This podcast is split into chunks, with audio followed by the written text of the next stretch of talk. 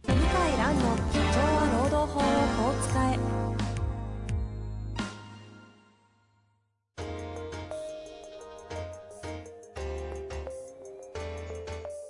法律の下で展開されるビジネスの世界ポッドキャスト「社長は労働法をこう使えば」弁護士の向井蘭が経営者の立場に立って経営者が知っておくべき労働法の基礎だけでなくビジネスに関する法律の問題を分かりやすく解説します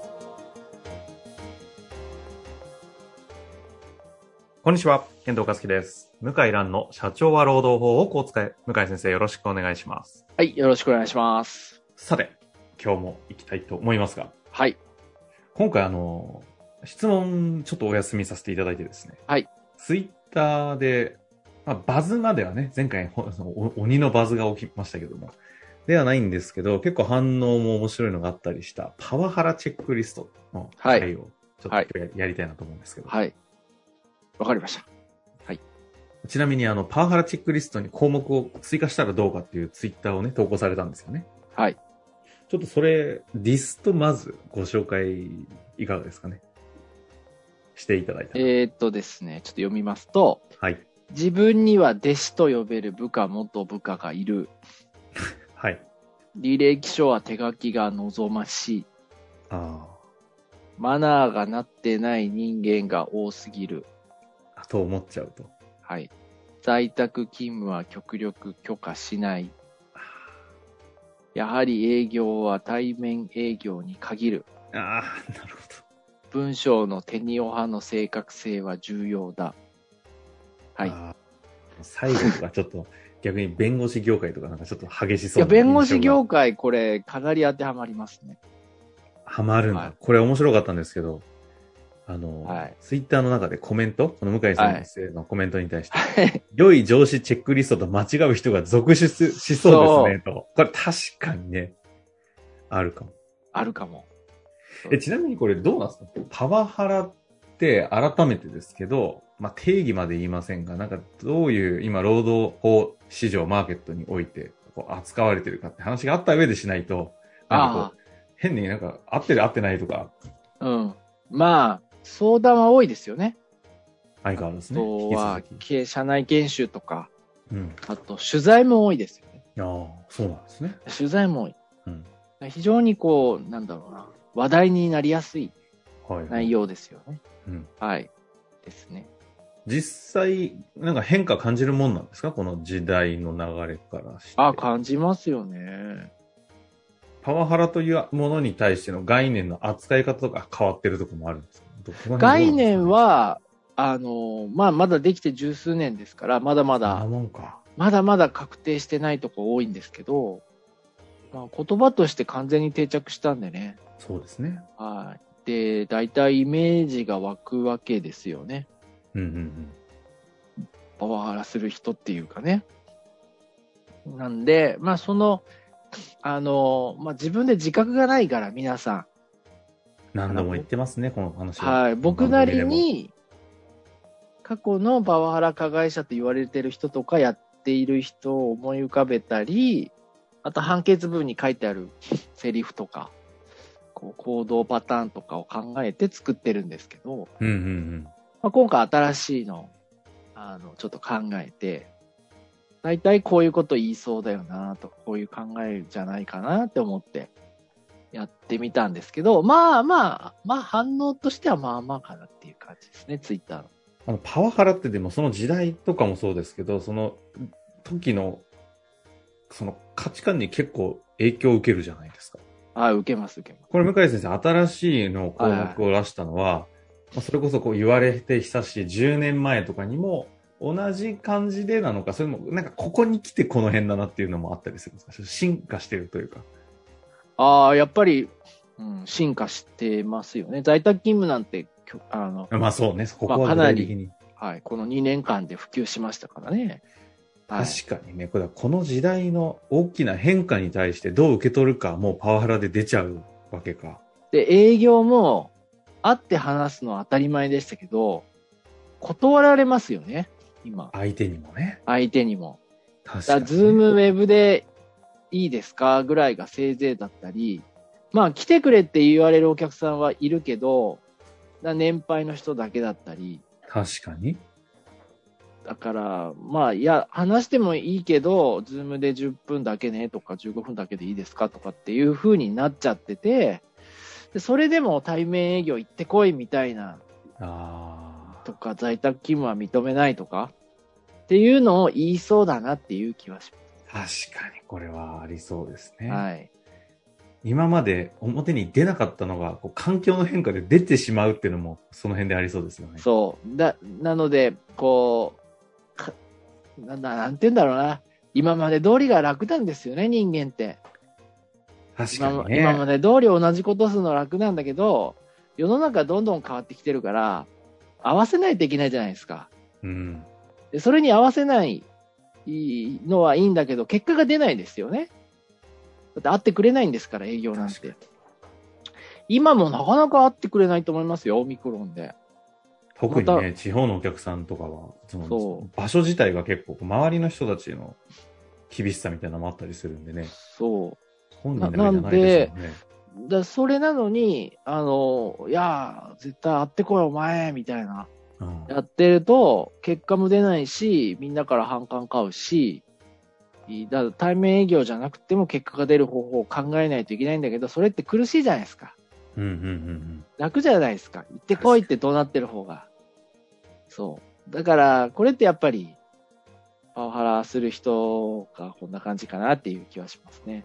あの、ツイッターの方を見ていると、あの、いろいろコメントが入っていて、超わかりすぎる、そういう人いるよねって思って読んでいたら、最後の1項目が見事に自分に着弾していました。ああ、まあ、このテニオはね、もちろんあの間違ってたら直したらいいんだけど、例えば、まあ僕も指導を受けましたけど、今86歳の前所長先生から、はいはいはえ、これ趣味じゃないのとか、これどっちでもいいんじゃないのとか、あのある時ね、まあまあも、元所長先生だからいい言ってもいいと思うけど、うんうんうんまあ僕のこと怒るわけですよ。お前はこれが、君はこれがなってないとかって、わーって直すわけ。で、こう、共同被告っていうか、他の事務所の先生もいたんですよ、そこに。うんうんで、裁判官出身の弁護士さんだったの。あの、その一緒に、あ他の共同被告の他の会社の代理人の先生が、ええ裁判官。その先生が言ったのがね、どっちでもいいんじゃないですかって言いましたね。シーンとなりましたね。えで、いや、うちの所長先生がね、ちょっとムキになって、いや、これがこうで、ああでこうで、こうだから、こうじゃないとダメなんだ。いや、そんなの誰も裁判官気にしないですよ、つって。斜め読みだから時間ないから、つって。もういいんじゃないですなるか、ほどみたいな。いや、よくぞ言ってくれたと思ってね。ああも う当その時、うん、その所長先生の癖に合わせないといけなかったんです、僕らなんかは。で、僕はもう意味わかんないから、あの、合わせなかったんですよねうん。うんうん。う当時んトゲトゲ時代の向井なんですね。いやいやいや、トゲトゲっていうか、もう本新人当弁に護士な時代んだこれと思って、いや、あー間違ってるとこもあったんですけど、うんうん。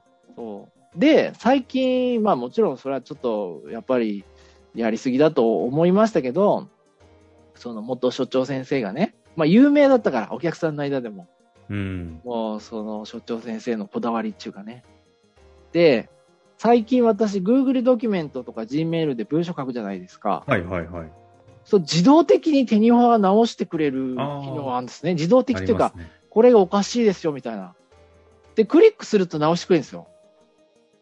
知ってますあわかりますわかります。ありますけど、あんまり、そんななんか今の話の文脈で言うあと、ー利便性高そうですけど、そんな意識で使ったことないです。僕ね、本当結構 Google ドキュメントで4000字、1日4000字書いたりするんですね。まあメールなんかもう毎日大量に書いてるんですけど、うん。結構直されるんですよ。えーあえて、ワードだったり、メモ帳だったり、ページーズとか使わないのは、その、そう。それ、そうその機能があるからですかそれもあるし、あの、音声入力の精度が一番高いんですよ。Google ドキュメント。ああ、今そういう使い方してるんですね。そう。あの、在宅勤務じゃないですか。う。うんで、行き詰まったら、もうこのヘッドホンつけて、一人でブツブツ喋る ようにして。うん。それ執筆の話ですかそうそうみ。何でも執筆いやい。や、えっ、とね、あのー人がいない時に、かつ執筆。へーコラムとか連載とか、本の執筆とか、あのーもうね、溜まってったものわーって喋るんですよ。あなるほどね。そうするともうその Google さんから直されるわ直されるわ。 Google AI のアバター君に喋りかけてるというか、もうそ発散してるんですねう。。そう、わーって喋るんですよ。そう、あっという間にね、1000字ぐらいになるのかな。うーん調子いいと。結構いいですよ。皆さんおすすめで。あの、人いないとこでやったらいいですけどね。人いるとちょっとかなり変な人だっていう。まあそうですね。スタバでやってるとちょっといろいろうんめ声迷惑ですか迷惑ちょっといやい手にや、はね。そう。いや、Google が直してくれて、これいいなと思いましたね。うんあこっちも頭に来ないしね、言 われて。ー確かに。だって何こっのちはね感情もなく直されますから。それは俺が違えよと。そう受。け入れられるわけですね。ああ、これは確かにこっちのいいなとかね。うんうん。うんだから、もう、その、パワハラ指導する前に、Google にかけといて、一回みたいな、君。あー。なるほど。そっから喋ろそれいいうか、もしれないみたいな。それが一番いいと思いますよ。はいはいははいい。それはいいかもしれないですね。まあ、あとツイッターにもあの、 えっと、新人のこのことを、子っていう。ああ、これね。こ向井先れ、生、自分でも、うんまずい、私もたまに言っている。気をつけなければとコメントね。入れてましたけど。私も言っちゃうんですよね。だからこう、疑似親子関係、疑似兄弟関係みたいなのは、結構危険。危険なんですよ。あるねうん。。あの、暴力団なんかそうだね。えー兄弟分のちぎり、お親子のちぎりを交わすとか、親父とか、ね、はいはいはい絶縁とか、うんうん。うん、大体そっちに走っちゃうから、ああ。まあその仁義のね、世界の中でだったら、なんか親分の話あるかもしれませんけど、はい。確かにね。ということなんで、僕も気をつけないといけないと思いました。改めてパワハラチェックリスト、ちょっと注意していかこれ今回こういう話をしようと思ったのも、あの、ツイッターで話されたりしてるのもなんかあるんですかやっぱりパワハラ関連、やっぱりこう仕事されてると、いろいろ多い。めちゃめちゃ多いですよ、パめワちハゃラめちゃ多のいんだ。相談、執筆、取材、あ、そう。へめちゃめちゃ多いですよ。えうん、。お、そう、だ、お、まあ、やっぱり多いんでしょうね。皆さんどういう背景とか、どういう目的があって、そのパワハラのことを書いてほしいとか、喋ってほしいっていう。やっぱり、りう受けるんですよね。出版社、出版社っていうか、その雑誌、うんうんうん伸びるらしいですよ。なるほど、そこね。うん。ニーだかズがあるんですかね。らパワハラツイート僕も伸びますよね。他に比べると。あー。そうなんだ。うん。伸びますね。はい。まあ、ということでね、はい。全部で6つ6つ。追加、はい。はいありましたが、まあ、ということでね、改めて、えっ、と、なかなかパワハラって、あの、気づかないとこで自分がやっちゃってるっていうのがパワハラになるっていう話はね、もうずっとこの番組にしてきますし、そうですパね。ワハラ自体は、世の中においてはものすごい煽られて、はい増えてしまっているという現状がある中ですね、ちょっと改めて注意をしようということで、今回はい。ご紹介させていただきました。はい。今日のところまた終わりたいと思いますが、はい本日ありがとうございました。ありがとうございました。本日の番組はいかがでしたか番組では向井蘭への質問を受け付けております。ウェブ検索で向井ロームネットと入力し、検索結果に出てくるオフィシャルウェブサイトにアクセス。その中のポッドキャストのバナーから質問フォームにご入力ください。たくさんのご応募お待ちしております。